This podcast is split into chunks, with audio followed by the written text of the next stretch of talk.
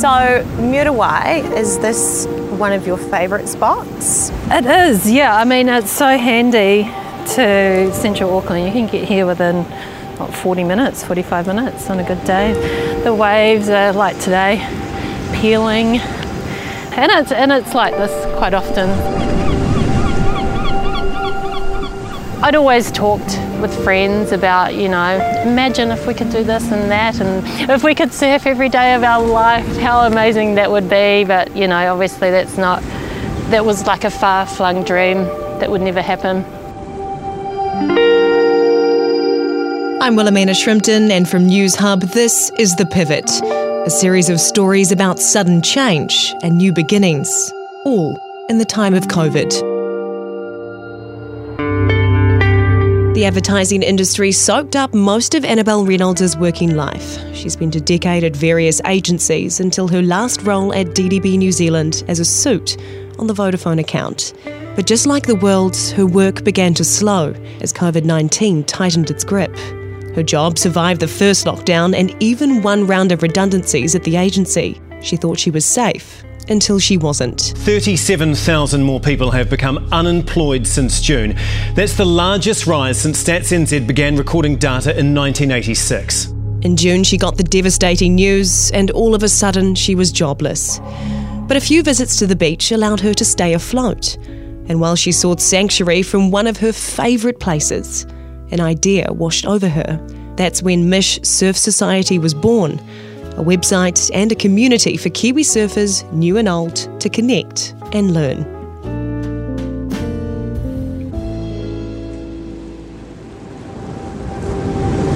I can't think of anything else that would get me living in the moment as quickly as surfing does.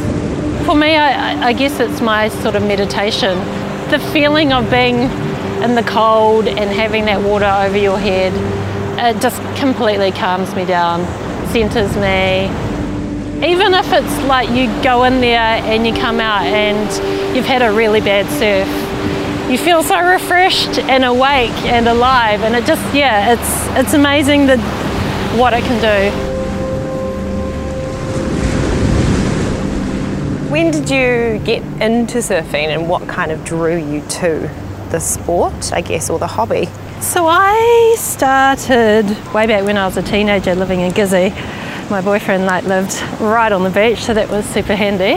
One day he literally handed me a surfboard and said, "You're coming surfing." I was like, "Okay," and he literally popped me up on the board and pushed me out, and that was my first experience. Uh, I had no idea what to do. Probably, I, you know, I would have fallen over and got caught in the whitewash, and like you do on your first time in the water on a board anyway, but um, managed to, yeah, pop up on the board and feel that like exhilarating moment of, uh, you know, what it's like to ride a wave for the first time, which is like indescribable. I stopped surfing for a while after that when I went to uni um, and didn't actually take it back up until maybe like three or four years ago. Is it like riding a bike? Could you just easily get back up and your balance was there and your technique was still strong? No. I wish I could say that it was, but uh, no, definitely not. No, it did take quite a bit of um, practice and getting out there every day and finding my surf crew, and that's definitely what helped. Finding this group of surf betties, which we call ourselves. We met each other through boyfriends at the time. But yeah, we all loved surfing and we'd all push each other to go out and surf. And even when it was like freezing cold and raining and dreary, we'd be in the surf, like just getting pummeled in the whitewash, uh, doing whatever we could just to be in the ocean because yeah. it feels so good. So good, it became her hobby and her escape from the hustle and bustle of life. But hobby is the key word here. Because before surfing, there was her career in advertising, and one which made up most of her adult life. I was working as an account director um, at DDB on the yeah on the Vodafone account, pitching campaigns to the client, dealing with the creatives, working with production. So it was really varied. Quite a lot of pressure, but yeah, I loved it. It was busy. You're working like hour to hour, minute to minute. Did you sort of think that this this was it? This was your career? Oh, yeah, definitely. It was what I would be doing until I retired. And then lockdown sort of changed everything. And you survived a round of redundancies as well. Yeah, it was really quite scary, I guess is the word.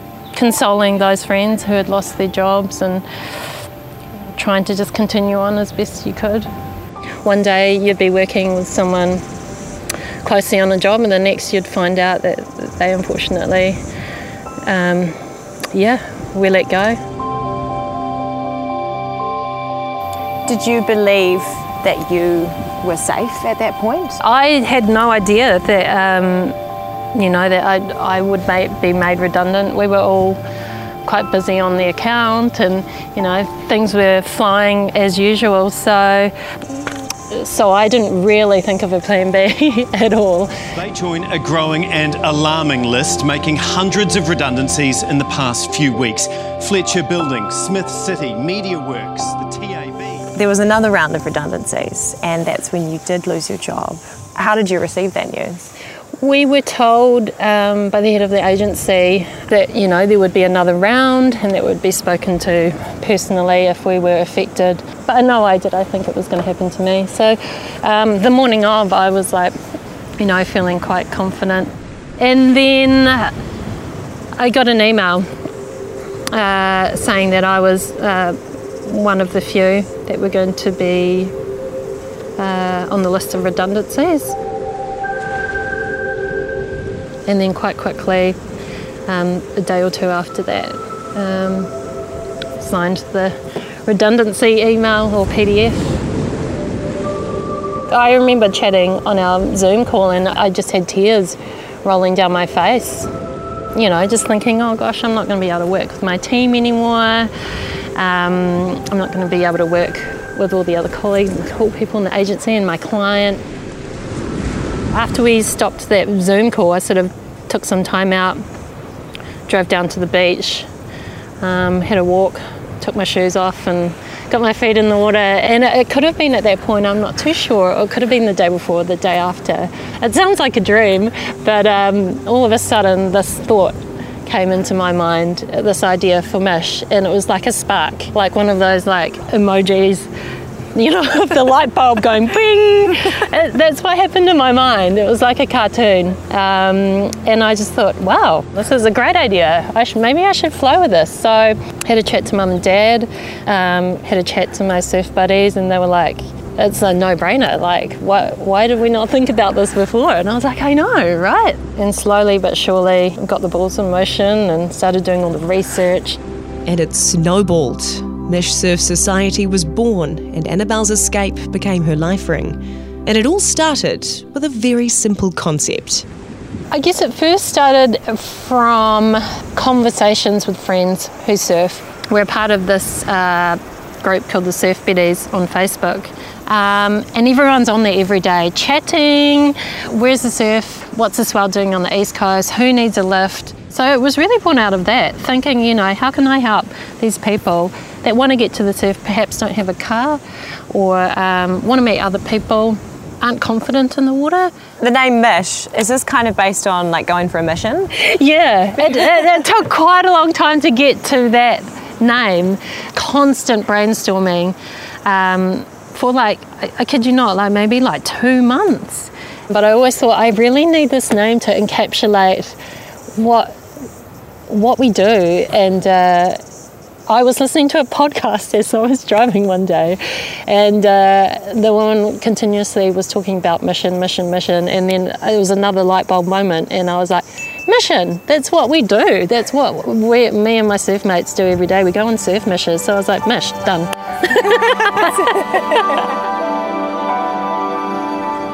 it started out as almost like a shuttle, a surf shuttle to help surf betties or anyone else um, get to the surf and I did this um, business plan, which took quite a while. And I got some good advice from a friend early on.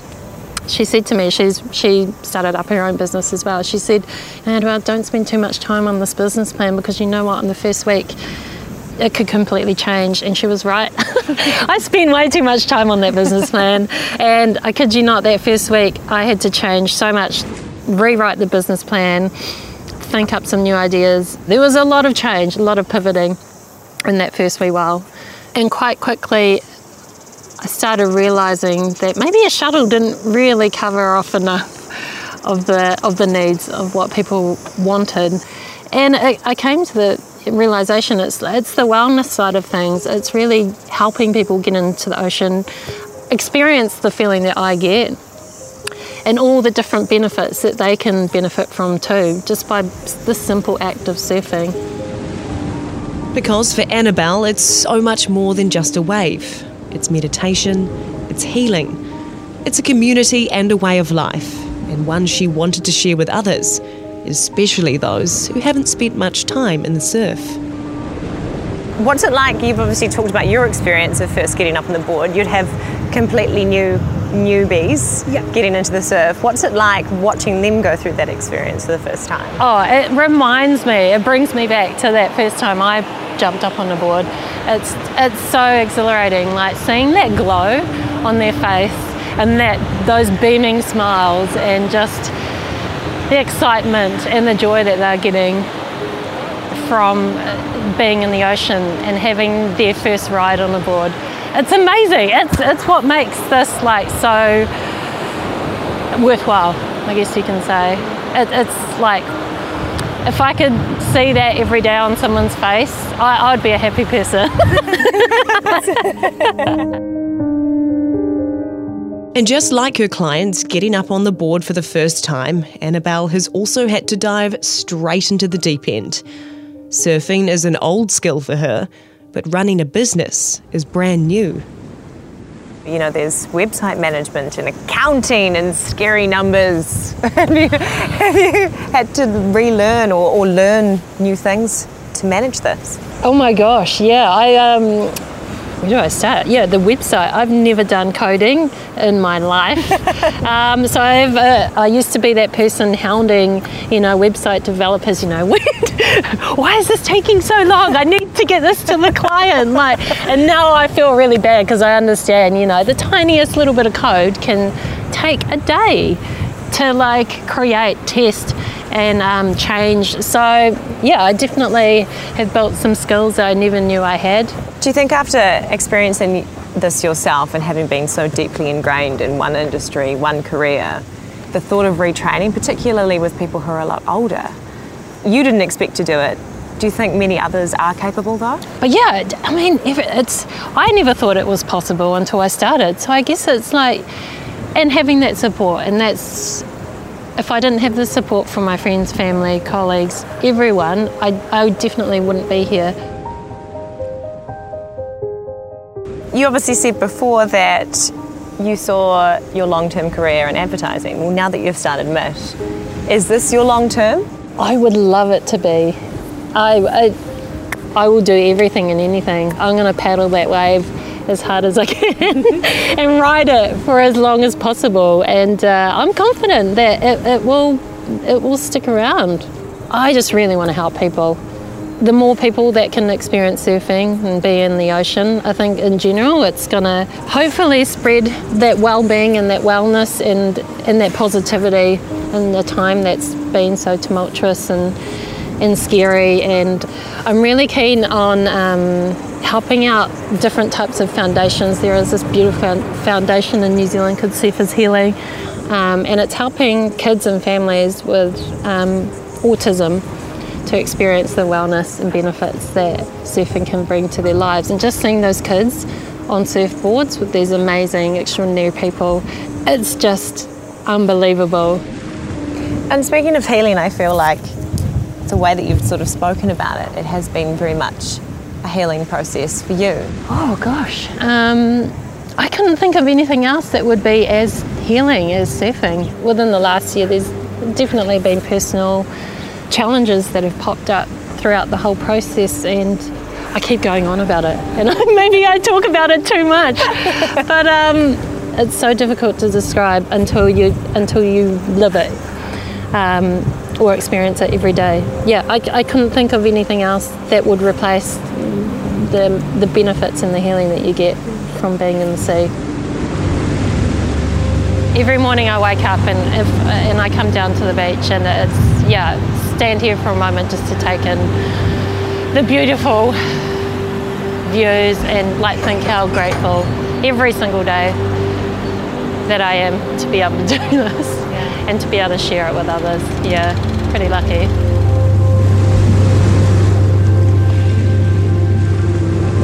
I'm Wilhelmina Shrimpton, and for Newshub, this has been The Pivot.